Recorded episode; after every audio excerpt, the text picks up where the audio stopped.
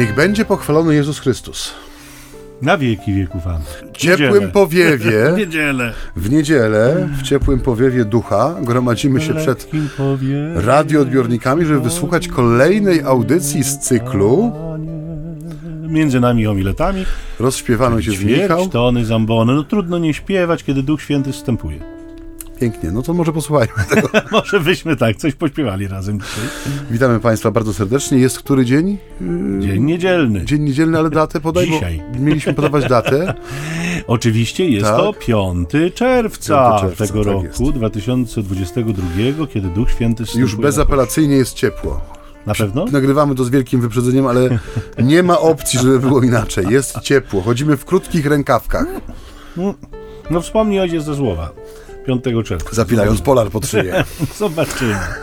Bo może być wszelako. Dobrze, do słowa idźmy, bo roz, rozwle, rozwlekamy się, rozwlekamy się. No dobrze ojcze.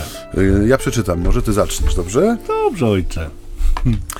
Y, Ewangelia na dzisiejszą niedzielę y, zaczerpnięta jest z relacji Janowej. Rozdział 14, wersety 15, 16 oraz 23 do 26.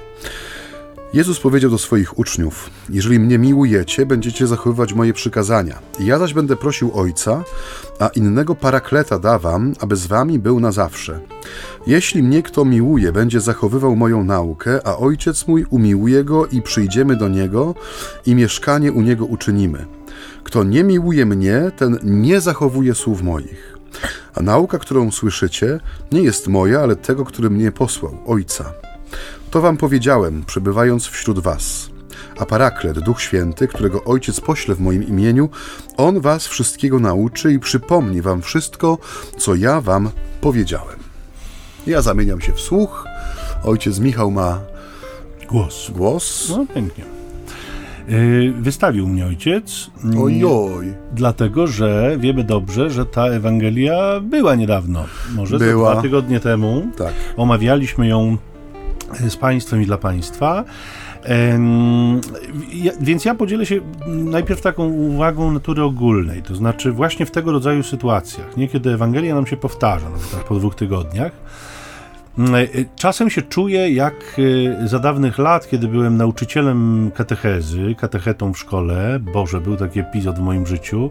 Półroczny wprawdzie tylko, mm, ale i szkoła wyjątkowa, zacna. To była szkoła zawodowa mm, e, na Tetmajera w Gdyni. Jedna z ostatnich w województwie wtedy.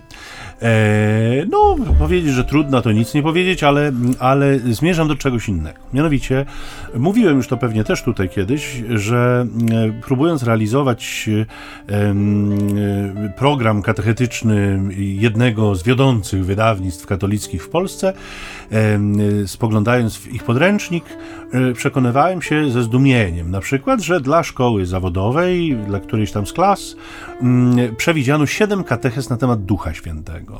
I pamiętam to jak dziś, były to katechezy typu Duch Święty Pocieszyciel, Duch Święty Ożywiciel, Duch Święty Uświęciciel, z czego oczywiście były jakieś dwie strony, przepraszam za wyrażenie, ale dobrze to pamiętam i jakoś mnie to strasznie ubodło, jakiegoś bełkotu teologicznego, bo to e, trudno było wątki nawet po- połączyć, tam ktoś po prostu sobie coś, co znalazł, wrzucił w tę książkę. Y, No, co mogło ewentualnie wystarczyć przy założeniu, że ktokolwiek będzie chciał tego słuchać. Na jakieś 10 minut lekcji. Przypomnijmy, że lekcje w szkole mają zwykle 45 minut, więc radź sobie. Nie masz 7 katechez o Duchu Świętym i sobie radź. Jeszcze tematy, które w zasadzie no, nie mówią nic na, pierwsze, na pierwszy rzut oka. A ja, y, znając tę moją młodzież, z którą się spotykałem w codzienności, wiedziałem, że nawet jedna katecheza o Duchu Świętym to już jest hiper, super osiągnięcie. Jeśli uda się ją przeprowadzić, jeśli ktokolwiek coś z tego złapie, usłyszy, zechce usłyszeć. Y, I y, tak jak powiedziałem, w, w takich momentach, kiedy te Ewangelie nam się powtarzają czasem, nie? i myśmy się tak trochę wystrzelali dwa tygodnie temu z naszych pomysłów wobec tego, co słyszymy e, w tym słowie, oczywiście y, stajemy trochę bezradni, a jednocześnie przekonani głęboko, e, e, że trzeba jakby z tym słowem iść w głąb.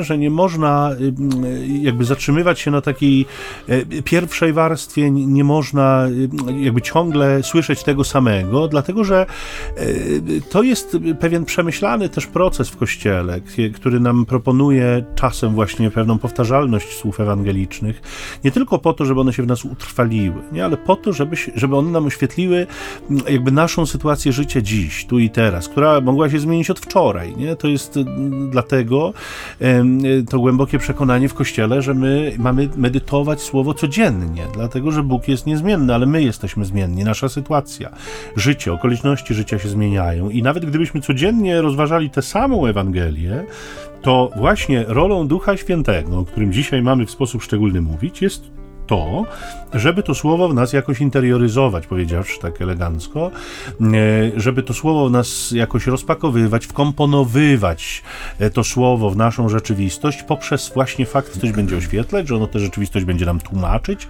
że ono tę rzeczywistość będzie również kształtować, a właściwie nas w tej rzeczywistości, bo niejednokrotnie to właśnie od naszych zachowań zależy, jak ta rzeczywistość będzie wyglądała jutro, od naszych zachowań dziś.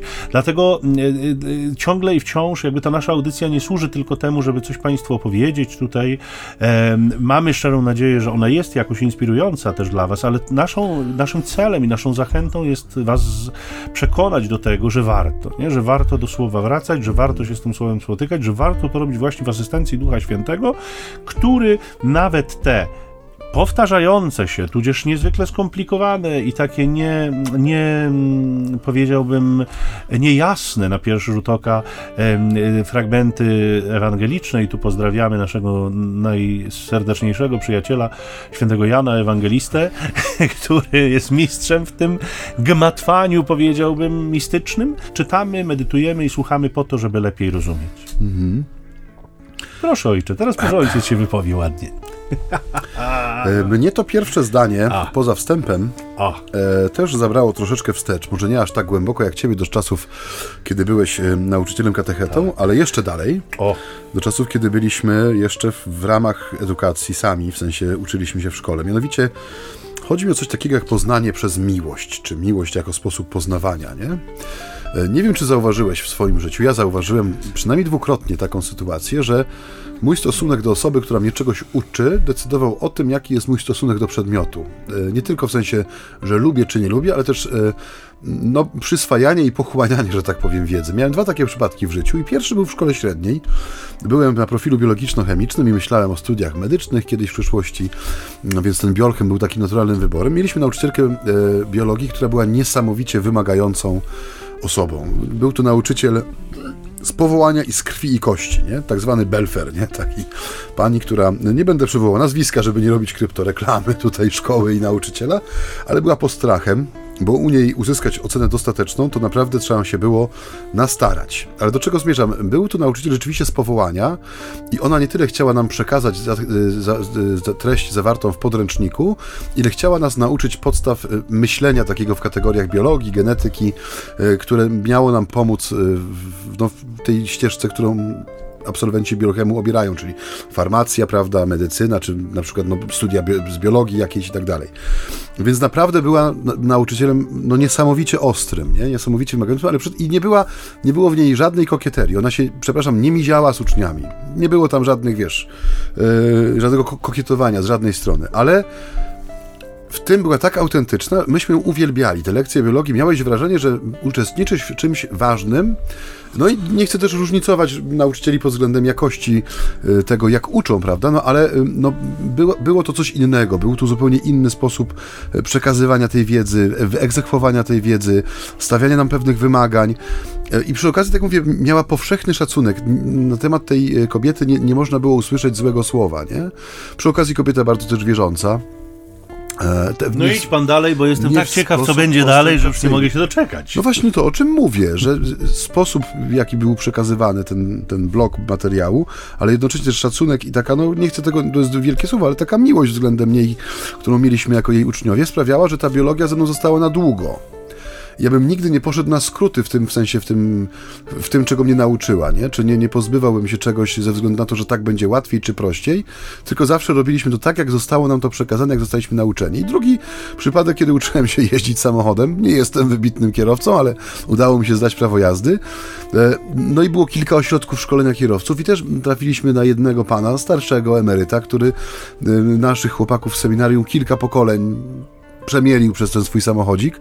I to był człowiek, który nas rzeczywiście y, uczył jeździć. W sensie uczył nas patrzeć na świat przez okna samochodu, uczył nas obsługi tego auta, ale w sposób taki bardzo osobisty, w sensie bardzo za, jemu naprawdę zależało, nie? I on był taki bardzo ojcowski względem nas. Nie, nie w sposób znowu jakiś słodki czy kokietujący kogokolwiek, ale był jak tata. I y, była też druga szkoła, która o wiele szybciej przygotowywała tych y, adeptów y, tego, tylko tam był raczej taki maszynowy system, bez jakichś wewnętrznych odniesień. My mieliśmy zawsze uwzględnione nasze praktyki seminaryjne, to, że była koronka o 15, on sobie dopasował grafik pod to, a w tej drugiej mm, szkole nasi, którzy tam trafili, byli zawsze traktowani per pan. Proszę tutaj, niech pan wsiądzie, niech pan włączy, niech pan zgasi, niech pan wyjdzie, nie? I pamiętam, że właśnie taką rozmowę na koniec tego całego procesu, kiedy przychodziliśmy na pierwsze egzaminy, mm, no polane oczywiście, bo te pierwsze najczęściej były polane, ale do czego zmierzam, że ci, którzy z naszym panem Jankiem mieli te zajęcia, oni y, podchodzili do tych egzaminów o wiele bardziej na spokojnie, nie? Rzeczywiście byli pewni, chociaż no, e, rezultat był różny, jak przy każdym egzaminie, ale chodzi mi o to, że jeżeli jest ta miłość zawarta w sensie w tej wzajemnej relacji uczeń-mistrz czy uczeń-nauczyciel, to zupełnie inaczej przyswaja się materiał, zupełnie inaczej ta wiedza wchodzi, nie? I dlatego, bo mnie zawsze fascynuje ten, ten związek w Ewangelii, który jest tutaj poruszony, że jeżeli mnie miłujecie, będziecie zachowywać moją naukę, nie? Ten związek między no, zachowaniem nauki, konkretnych wskazań, przykazań, no, po ludzku można powiedzieć, że no, do czego tu jest potrzebna miłość? No, trzeba to sobie przyswoić, tak? Jak kodeks drogowy, nie wiem, jak zasady genetyki, jak cokolwiek innego, co jest jakąś wiedzą. Gdzie tu, gdzie tu jest miejsce na miłość, nie? Tymczasem Ewangelia, tak jak mówisz, zabiera nas o wiele bardziej w głąb i dalej niż, niż takie nasze ludzkie pojmowanie i pokazuje nam, że najpewniejszą metodą nauki bycia uczniem jest właśnie ta nauka poprzez miłość, poznanie przez miłość, jak gdyby danie priorytetu temu trwaniu przy nauczycielu, adoracji, nie? Pewnemu, pewnej nawet też ciszy i milczeniu, nie tylko powtarzaniu regułek czy paragrafów, nie? To jest, no mnie to zawsze w, tym, w tej Ewangelii porusza, nie? Że tu jest jak gdyby połączenie dwóch procesów, które nam często w życiu się rozjeżdżają, nie? No, co to jest miłość, prawda? A co to jest nauka? No, gdzie tu jest miejsce na połączenie tych dwóch rzeczywistości? Ale tu już święty Augustyn y, ładnie o tym mówił i z tym, co mówisz ty, ściśle związana jest ta jego myśl, to jego przekonanie, że że poznać można tylko to, co umiłowane, nie? Poznać można tylko to, co kochane. I on przywołuje jakby y, obraz dziecka, nie? który nie zna swojej matki, bo jest za małe na to, żeby ją znać. E, ono jest kochane i ono uczy się kochać dzięki tej miłości i dopiero potem ją poznaje, jakby, nie? Czyli my mamy y, y, często w naszym sposobie myślenia odwróconą kolejność. Ja muszę najpierw poznać, żeby pokochać, nie? Chyba, że rzeczywiście y, jakby spłycimy miłość do warstwy tylko uczuciowej, no to rzeczywiście tak się dzisiaj mówi, nie? Pokochałem najpierw, nie wiem, od pierwszego wejrzenia, a dopiero potem się poznawaliśmy, nie? Ale to, co nazywamy tym pierwszym wejrzeniem i tą miłością, która z tego wynika, z całą pewnością miłością jeszcze nie jest, jest jakimś zaledwie przedwstępnym poruszeniem serca. To, to do miłości jeszcze daleko.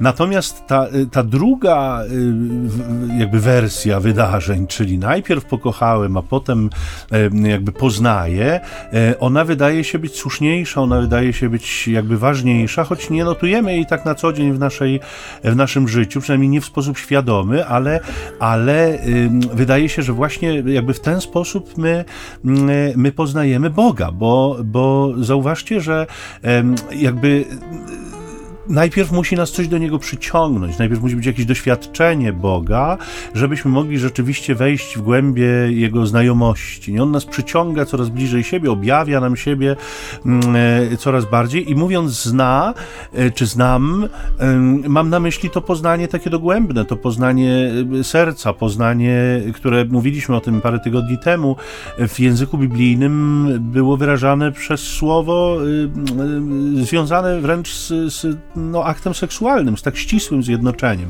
bo znowu musimy odróżnić ten rodzaj poznania od takiego poznania religiologicznego. Nie można wiele wiedzieć o Bogu, można wiele wiedzieć o religii, a można wcale Boga nie kochać, nie? Więc oddzielić te dwie rzeczywistości, czysto intelektualną od, od y, perspektywy miłości się da.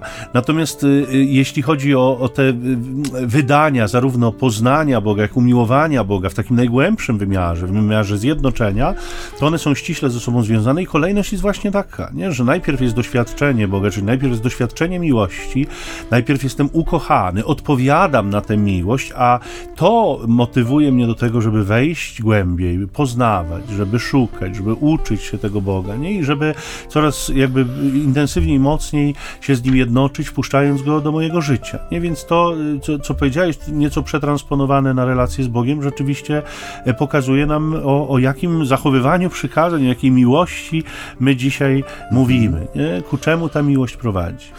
No i też to, co powiedziałeś, nie? odwołując się z kolei do mm, jednego z e, znamienitszych ojców Kościoła, świętego Augustyna, e, którego twórczość wyrasta poza tych kilka maksym, e, które funkcjonują w tym naszym, powiedzmy, takim powszechnym użyciu, że tylko to, co umiłowane, może być poznane.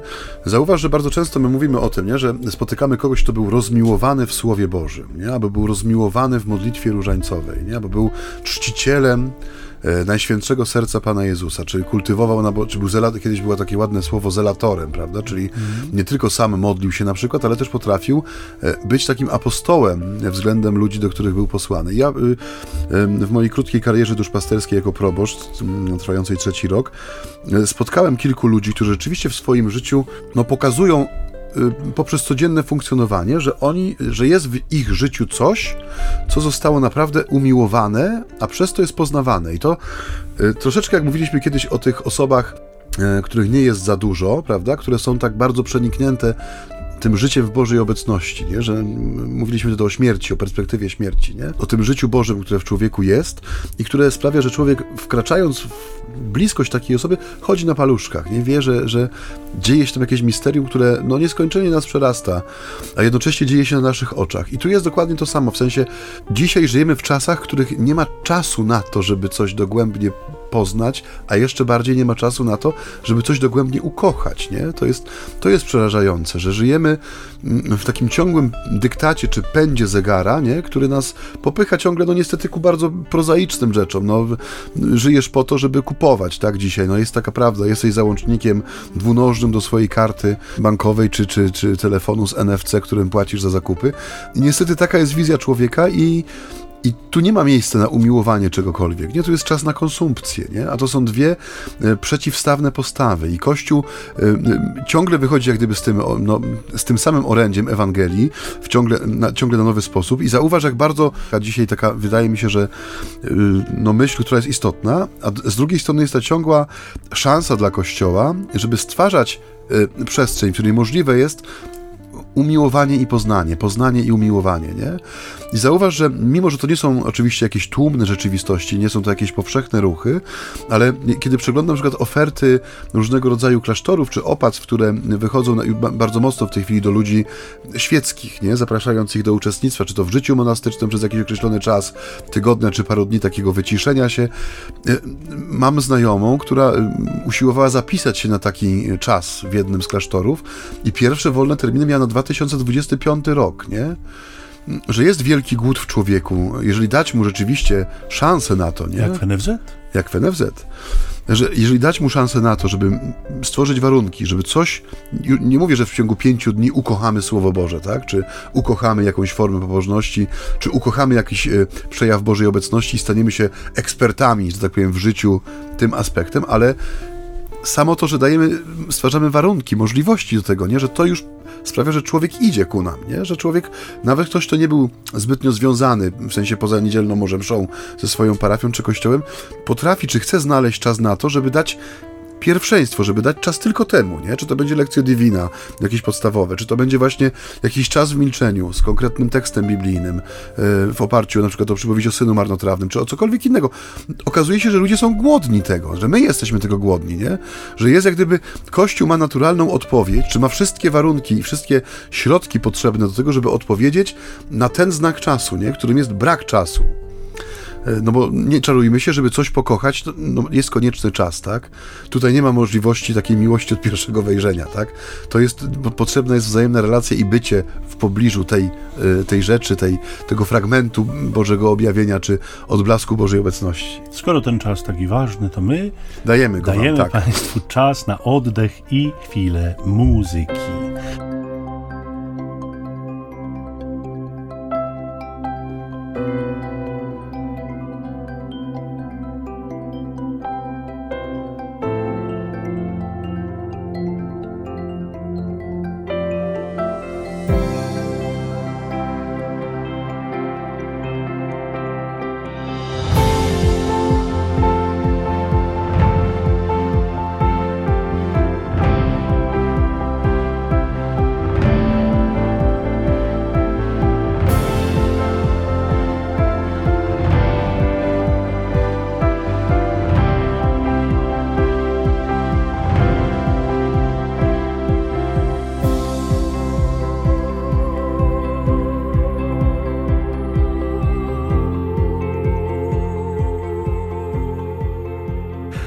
Gorąco w studio, proszę tak. Państwa. Atmosfera nam tutaj, temperatura wznios, wzrosła. No ten płomień ducha. Mamy nadzieję, że to właśnie tak. jest Duch Święty, bo przypominamy, że jest niedziela zesłania Ducha Świętego 2022 roku, w którą spotykamy się w ramach audycji tak. między nami, homiletami. No więc y, już tak, Proszę, cyklicznej tak, audycji. Cyklicznej zresztą, tak, tak. No więc ja może się tak podzielę taką refleksją oddolną. O. No bo my wiemy, prawda, że z ambony, czy z, w ogóle z, w tym kościelnym przepowiadaniu, głoszeniu czegokolwiek, my mamy język i słowa, które potrafią e, no, oddać wszystko niemalże, tak? Potrafimy to wypełnić słowem, niekoniecznie zrozumiałym, niekoniecznie komunikatywnym, ale potrafimy. I ja mam takie może nie pytanie, bardziej taką zagwostkę, prawda? Czy my nie poświęcamy zbyt mało czasu na podkreślanie i wydobywanie znaków, y, śladów y, tej obecności czy działania Ducha Świętego w Kościele. To znaczy, oczywiście są przepiękne inicjatywy, nie tylko charyzmatyczne, które no, rzeczywiście u, uwznioślają, czy w jakiś sposób u, uwypuklają to działanie Ducha Świętego. Y, to, że Kościół w ogóle gromadzi się, prawda, na, na, na modlitwę, czy niedzielna Eucharystia, to już jest działanie Ducha Świętego, tak? To nie jest ludzki przymus, ludzka konieczność, nikt nam nie płaci za to, ale chodzi mi właśnie o ślad takiej obecności, jaką znajdujemy chociażby na kartach y, Pisma Świętego, gdzie czytamy, opis zesłania Ducha Świętego w wieczerniku, nie? że jest ta radykalna y, pewna nowość, w sensie świat przed i świat po jest innym światem. Nie? Apostołowie wychodzą z wieczornika sami wewnętrznie przemienieni. To już nie są ludzie strachu i troski o tylko siebie i swój los, w sensie co, co będzie z nami, jak nas dopadną, nie? dlatego się barykadujemy, zamknięci jesteśmy, e, jak mamy w opisach paschalnych, nie? że Jezus przychodzi mimo drzwi zamkniętych. To są ludzie, którzy wychodzą rzeczywiście napełnieni czymś, no co nie jest z nich, nie? co przychodzi z zewnątrz. Już nie, nie pomnę o tym znaku zewnętrznym w postaci ognistych języków nad ich głowami. Co więcej, to są ludzie, którzy mają coś do powiedzenia, nie? Wychodzą i y, odzywają się na sposób zrozumiały dla każdego, nie?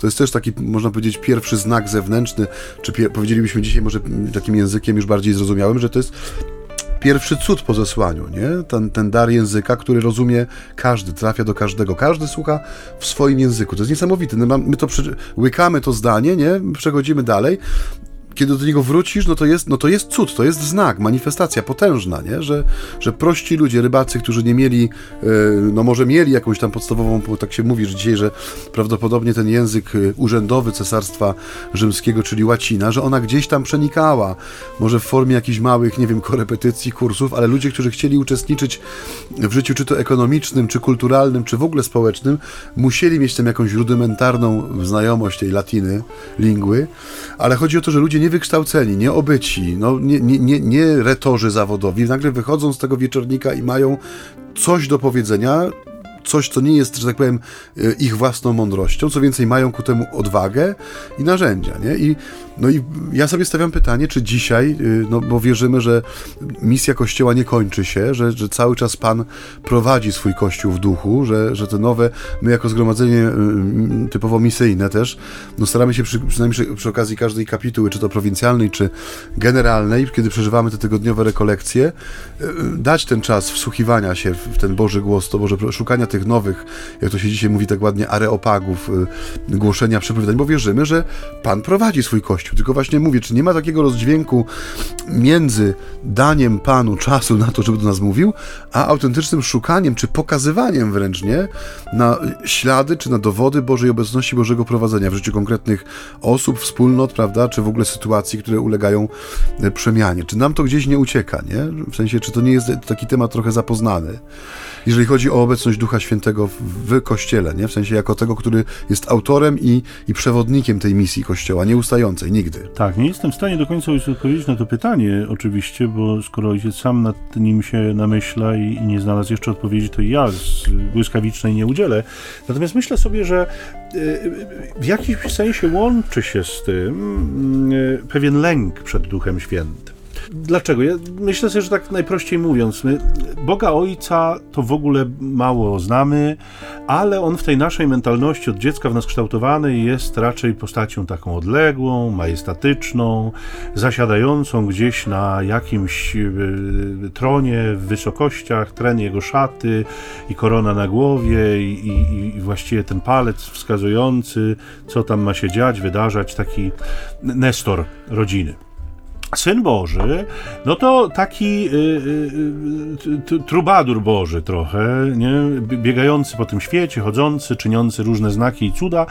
E, oczywiście nie chcę z tego obrazu sprofanować, jakoś tam go strywializować, ale, ale no postać nam bliska, ale skądinąd też ktoś taki, do kogo się można dołączyć, ale można się od niego odłączyć trochę, można z nim trochę być, trochę nie być. No fakty naszego życia pokazują, że tak się da i tak można i, i, i tak się dzieje często często. Jako gołębica przedstawiony często po prostu jest nieuchwytny, nie? No bo no...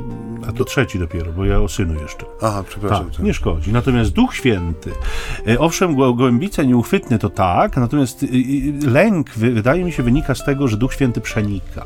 No, kojarzy nam się przynajmniej z czymś, co przenika nas i nie sposób tego potem się wytrząsnąć, nie? No nie, nie jak wlezie, to już nie wylezie, nie? I trochę na tej zasadzie y, myślę tu zupełnie poważnie już o tych darach i o tych charyzmatach, o tych e, przejawach Jego obecności, które nas niepokoją. Nie? Bo zobaczcie Państwo, y, y, w, w, w łonie samego Kościoła my mamy często taką, taki dystans, taką sceptyczną postawę, zwłaszcza do jakichś ruchów charyzmatycznych wywodzących się z, z, z, tego, z tej gałęzi, z tego pnia w Kościele, bo, y, no bo one różnią się tak znacząco od przeżywania naszego dość statycznego wiary, nie? bo to nasze przeżywanie najczęściej jest w pozycji padnij, powstań, padnij, powstań. To, to, tak. to raczej tak liturgię przeżywamy. Na kolana do góry usiąść, na kolana do góry usiąść. Natomiast, natomiast y, y, perspektywa taka bardziej horyzontalna, pląsów, tańców, y, jakiegoś podniesienia rąk, rozłożenia rąk, no to są rzeczywistości dosyć obce naszemu codziennemu przeżywaniu liturgii. One oczywiście w liturgii nie mają miejsca, natomiast no, miewają. Czasami mają. miewają, ale co do zasady raczej nie. Natomiast spotkania modlitewne to już jest zupełnie inna rzeczywistość i oczywiście y, tam wiele rzeczy jest dopuszczalnych, natomiast nawet to, bo dzisiaj jakby mamy dostęp do tych rzeczywistości przez internet, ktoś to nagrywa, ktoś to wrzuca, często w ramach pewnej promocji, pokazania tego, jak się modlimy, mhm. na zasadzie takiej, żeby y, ten dostęp jest jakby zamierzony, nie, nie, nie jakiś podstępny, natomiast zamierzony. I, I, kiedy patrzymy na to, to mówimy sobie, no hola hola, coś tu jest nie tak, nie? Ale, ale zobaczcie to, o czym powiedział przed chwilą Maciej, te, te zewnętrzne przejawy działania ducha w momencie zesłania tegoż, kiedy apostołowie wychodzą na zewnątrz, y, one też sprawiały, że niektórzy mówili, upili się młodym winem, nie? że to, to było tak odmienne, tak różne od standardowego zachowania e, człowieka, że budziło jakąś nieufność w niektórych. I, i jedni byli zaintrygowani, za, za, zafascynowani, no bo to Maciej mówił choćby ten cud języka, nie wiemy, czy apostołowie mówili w różnych językach, czy mówili w jednym, ale wszyscy ich słyszeli w swoim własnym.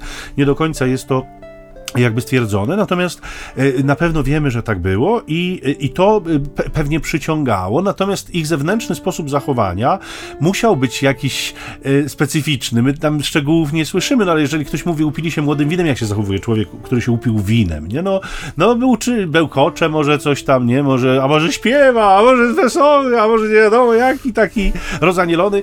To, to musiało być zachowanie, które odbiegało od normy, nie? I ono, tak jak mówię, rodzi pewien dystans i wielu dzisiaj sceptyków mówi, nie, Duch Święty jest duchem porządku, Duch Święty nie naraża człowieka na śmieszność, Duch Święty w żaden sposób nie, nie działa tak, żeby, żeby jego stworzenia, żeby jego dzieci, nie wiem, odczłowieczać, czy oczywiście z całym szacunkiem do tej argumentacji, bo wiele w niej pewnie takiej ludzkiej prawdy, natomiast natomiast czy my możemy Bogu postawić granice, nie? Czy my możemy powiedzieć, no Panie Boże, dotąd ja ani kroku więcej, nie? Bo ja jestem poważnym człowiekiem. Dbam ja nie mogę, swoją, tak, renomę. Tak, no ja nie mogę sobie pozwolić na to, żeby tu chichotać ze wszystkimi, no bo, bo mi to nie uchodzi, nie? Więc myślę, myślę sobie, że właśnie ta, ta obawa przed Duchem Świętym, który jakoś od wewnątrz działa, jakoś jest nieuchwytny, nie, nie, nieopanowany, bo, bo mówię, tego Pana Jezusa to mamy, mam, oczywiście tak upraszczam bardzo, nie? Mam, mam takie wrażenie, że mamy go pod kontrolą, nie? Na zasadzie takiej, że ja go mogę wystawić z mojego życia,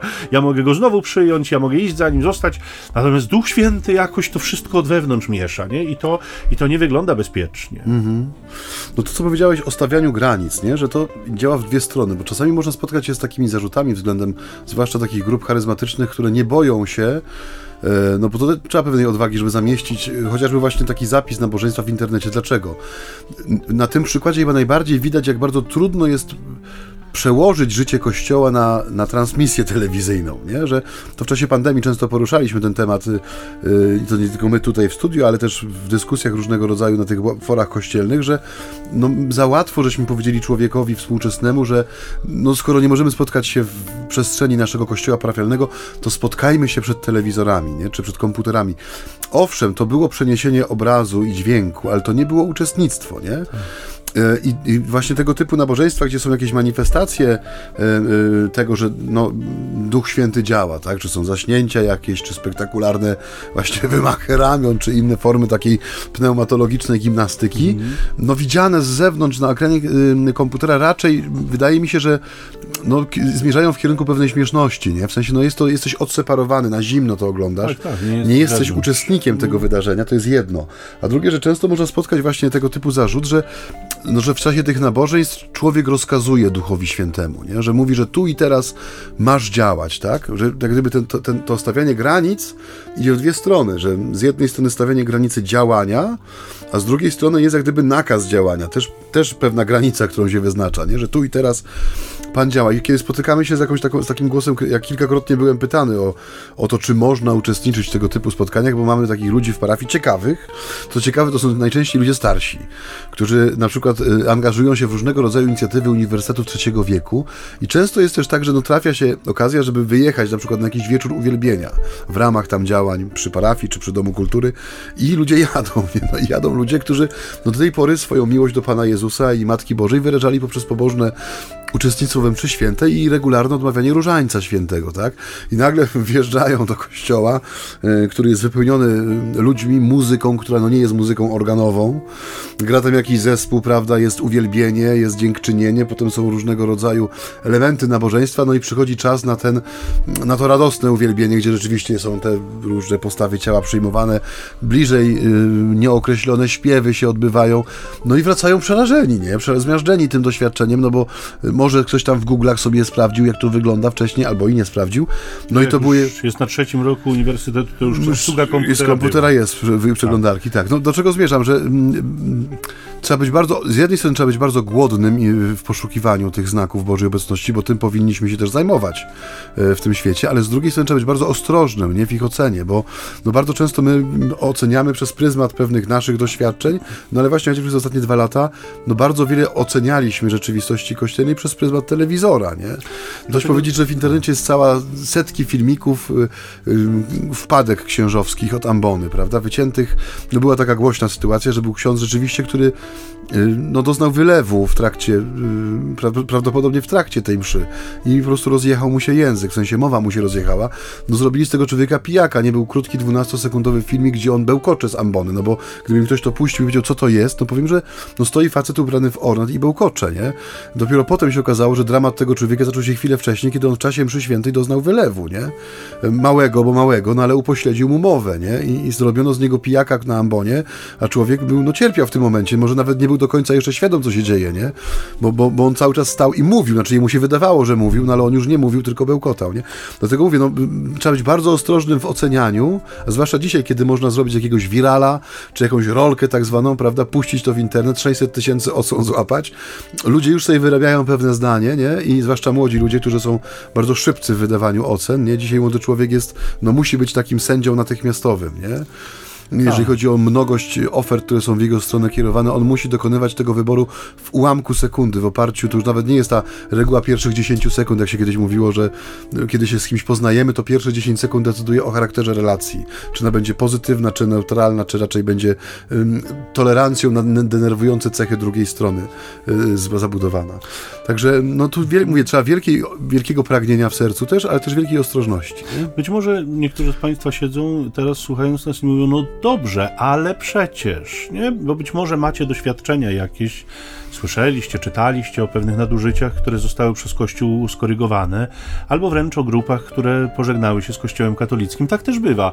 Y, natomiast y, y, w naszą wiarę jest wpisane pewne ryzyko. Nie? To nie myli się tylko ten, kto nic nie robi, mamy takie powiedzenie. I oczywiście z, wielką, z wielkim żalem zawsze patrzymy na tych, którzy w, jakby w kontekście pewnych eksperymentów duchowych no, tracą coś, co jest najcenniejszego i najpiękniejszego, cofają się częstokroć wstecz o krok.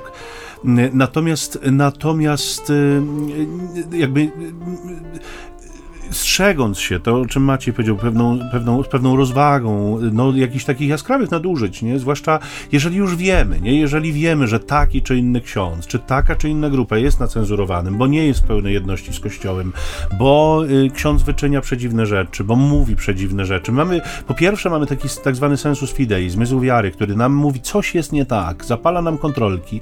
Do tego dołącza się orzeczenie Kościoła często, nieostateczne jeszcze, bo trwają powiedzmy badania, bo trwają procesy, ale już y, biskup miejsca mówi nie jeździć tam, nie, nie, nie wolno, nie? Ksiądz jest, nie jest w pełnej jedności, albo jest suspendowany, albo jest w jakichś innych karach, albo mu czegoś nie wolno, albo głosić mu nie wolno, on mimo to robi. E, a stoją tam ciągle autobusy ludzi, które tak. przyjeżdżają, bo tam działa duch, nie? a nie gdzie indziej, no to to jest wyraźny znak, że my nie rozumiemy tego, czym jest Kościół. Nie, nie rozumiemy jego nauczania, nie, nie, nie, nie rozumiemy. Czasem zachwyt nad wolnością ducha sprawia, że mówimy sobie, a to Pan Bóg i tu, i tam, nikt mu go nie skrępuje, nikt do...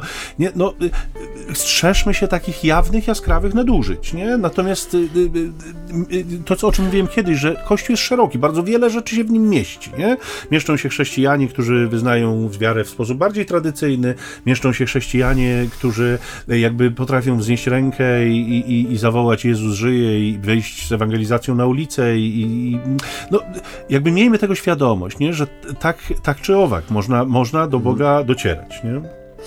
No to, co powiedziałeś mi też zawsze, no nie chcę powiedzieć, że fascynuje, ale yy, zastanawia, nie? że tam znów, ja mam ostatnio takim, może ta lektura tych książek właśnie o o, o, mm, o złu i obecności zła także w przestrzeni Kościoła do, do, do, tego prowadzi, ale widzę w tym pewną diabelskość, nie? w tym sensie, że tak jak mówisz, jest jasne orzeczenie biskupa miejsca na przykład co do tego, że dana wspólnota, dany kapłan E, czy dane, dane dzieło no nie spełnia kryteriów eklezjalności. I jakby to jeszcze bardziej przyciągało. I jakby to właśnie działało jak magnes, nie? że to nieposłuszeństwo, czy właśnie, no ja zauważyłem drastyczny wzrost, nie powiem w którym miejscu, no kiedy pojawiły się pierwsze kary kościelne, nie? które zawsze są karami naprawczymi, to też trzeba mieć na uwadze, nie?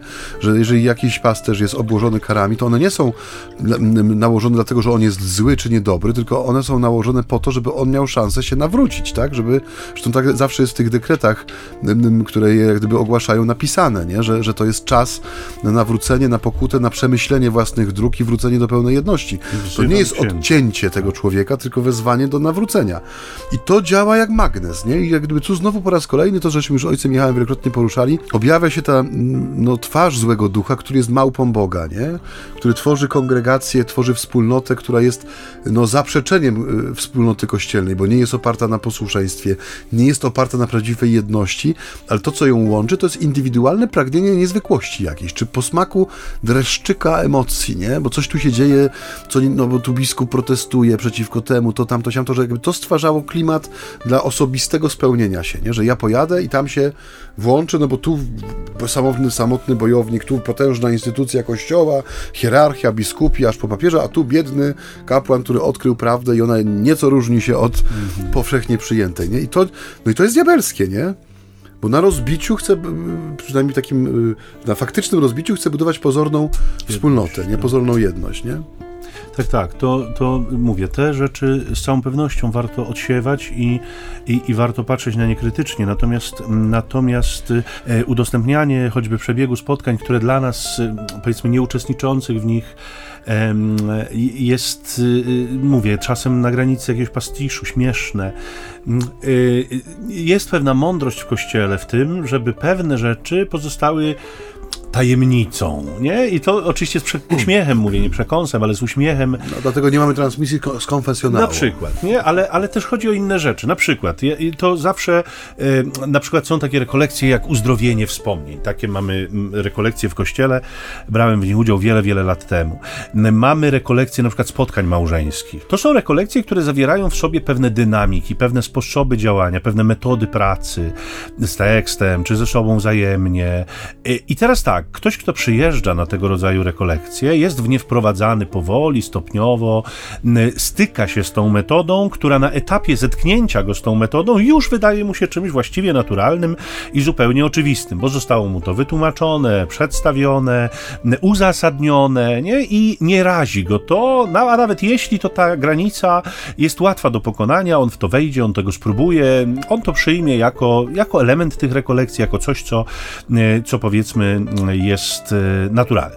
Natomiast jeżeli się tę metodę wyrwie, w sensie nawet czystej opowieści o niej, narracji, nie? że pojedziesz na te rekolekcje, to będzie tam to, tamto, siamto i owo. I teraz bez tego, tej całej otoczki, bez y, wprowadzenia, bez uzasadnienia, bez pokazania sensowności tego, bywa, że tego rodzaju opisy, tego rodzaju informacje potrafią ludzi zamknąć na wiele lat ze strachu, jakby, bo y, jakaś wizja jest tak przedziwna, tak przerażająca na pierwszy rzut oka, y, na sucho, na zimno, tak jak Maciej mówił, nie przed ekranem, czy tu właśnie w perspektywie opowieści kogoś, kto uczestniczył, że może stać się to powodem tego, że ktoś w tych rekolekcjach nie weźmie udziału właśnie dlatego, że wydaje mu się to być głupie, śmieszne. dziecinne, śmieszne, niewłaściwe, dla niego nieodpowiednie. Więc y, y, bywa, że na końcu tego rodzaju rekolekcji y, prosi się uczestników: słuchajcie, opowiedzcie o swoim doświadczeniu, opowiedzcie, jak to sami przeżyliście, ale nie zdradzajcie szczegółów związanych z przeprowadzeniem tych rekolekcji,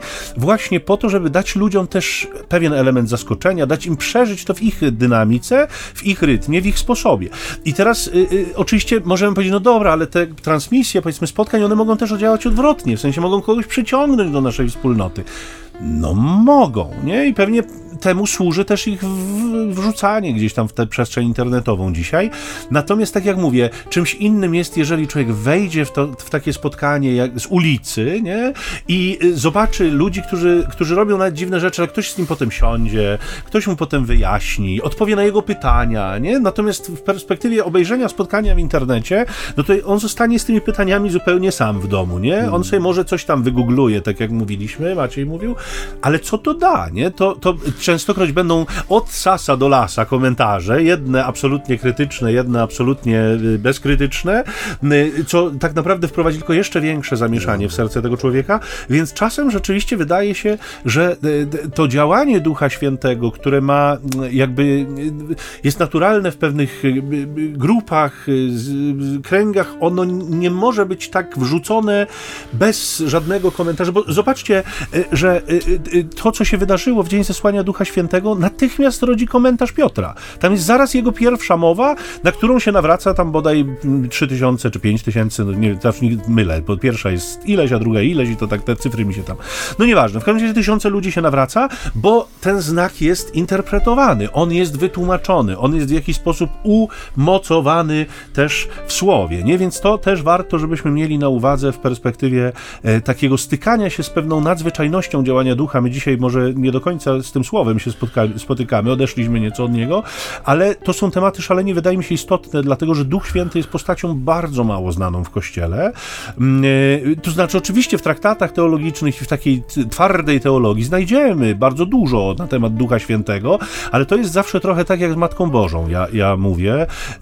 Jeżeli chcemy mówić o Matce Bożej, to znajdziemy albo twardą teologię, albo głęboką poezję.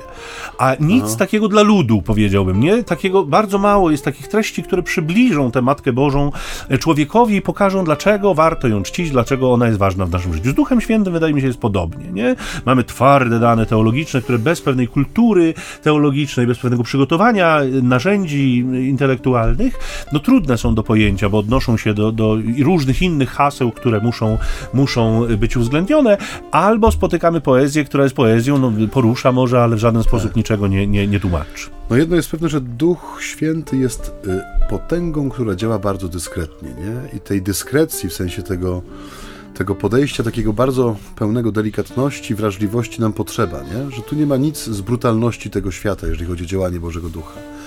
I w tym, w tym łagodnym powiewie przychodzi rzeczywiście, nie? I to jest coś, co nam dzisiaj jest bardzo potrzebne. To, to, to, to odnawianie w sobie czasu na to, żeby być wrażliwym, bo tylko wtedy, wydaje mi się, jest możliwe y, no, umiłowanie, poznanie i trwanie w tym, co, co odkryte i umiłowane i przez to też wzrasta w nas pewna wrażliwość na Bożą obecność, nie? A o to chyba chodzi. Syn prosi ojca, ojciec posyła dar ducha, dzisiaj on wstępuje na Kościół, obecniamy to i przeżywamy na nowo. Tak, a my powoli kończymy nasze rozważania, tematy bardzo szerokie. Dziękujemy, że mogliśmy znowu być z Wami e, pod stałymi adresami, że tak powiem, jesteśmy obecni. Tak, e, dzisiaj odpuścimy. Dzisiaj odpuścimy przy okazji tego pięknego dnia. Zapraszamy Was za tydzień na kolejne spotkanie z cyklu e, między nami homiletami, czyli ćwierć tony Zambony, a dzisiaj żegnają się z Państwem. Ojciec Michał Nowak-Franciszkanin i Maciej Baron Werbista. Niech was błogosławi, strzeże i umacnia Wszechmogący Bóg, Ojciec i Syn i Duch Święty. Amen. Do usłyszenia. Do usłyszenia.